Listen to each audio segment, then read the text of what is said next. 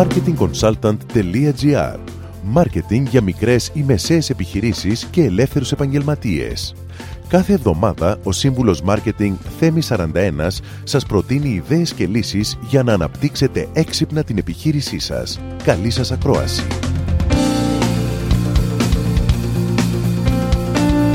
Γεια σας! Σήμερα η συναισθηματική νοημοσύνη έγινε απαραίτητο και αναπόσπαστο μέρος του σύγχρονου επιχειρήν.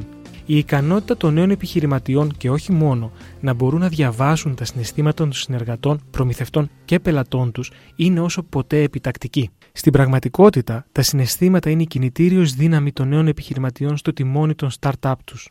Οι παλιοί επιχειρηματίες συχνά λένε κράτα τα συναισθήματά σου μακριά από τη δουλειά σου, όμως αδυνατούν να αντιληφθούν πως τα συναισθήματα είναι αυτά που κάνουν τους άλλους ανθρώπους να επενδύσουν σε εσάς, να αγοράσουν το προϊόν ή την υπηρεσία σας και να σας βοηθήσουν στο επιχειρηματικό σας ξεκίνημα. Ο μόνος τρόπος για να αναπτύξει κάποιος την επικοινωνία του και κατ' επέκταση να μάθει να χρησιμοποιεί τα συναισθήματα προς όφελός του είναι να αναπτύξει τις κοινωνικές του δεξιότητες. Η πιο βασική κοινωνική δεξιότητα είναι η εκλαμβανόμενη αυτοπεποίθησή σας από τους άλλους, κάτι που είναι απαραίτητο και είναι το πιο βασικό συστατικό για ένα επιτυχημένο επιχειρηματία.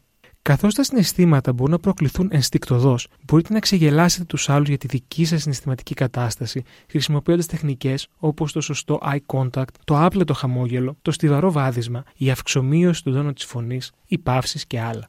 Ακόμα, η κοινωνική σας αντίληψη είναι μια δεξιότητα που είναι πολύ σημαντική, καθώς σας βοηθάει να προσαρμόζεστε αποτελεσματικά σε διάφορες καταστάσεις, διαβάζοντας με επιτυχία τα συναισθήματα και τη γλώσσα του σώματος των άλλων. Τέλος, η αναγνώριση της δουλειάς των άλλων, είτε μεμονωμένα είτε ως ομάδα, είναι ζωτική σημασίας για την καλλιέργεια της συναισθηματικής σας νοημοσύνης. Με το να τους επενείτε και να τους δείχνετε πόσο σημαντική είναι για εσάς, πετυχαίνετε το στόχο σας.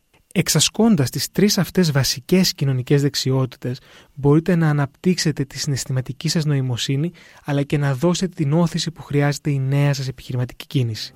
Με αυτό, σας δίνω ραντεβού την επόμενη εβδομάδα με νέες ιδέες και προτάσεις marketing. Καλή εβδομάδα! Μόλις ακούσατε τις ιδέες και τις λύσεις που προτείνει ο Σύμβουλος Μάρκετινγκ Θέμη 41 για την έξυπνη ανάπτυξη της επιχείρησής σας.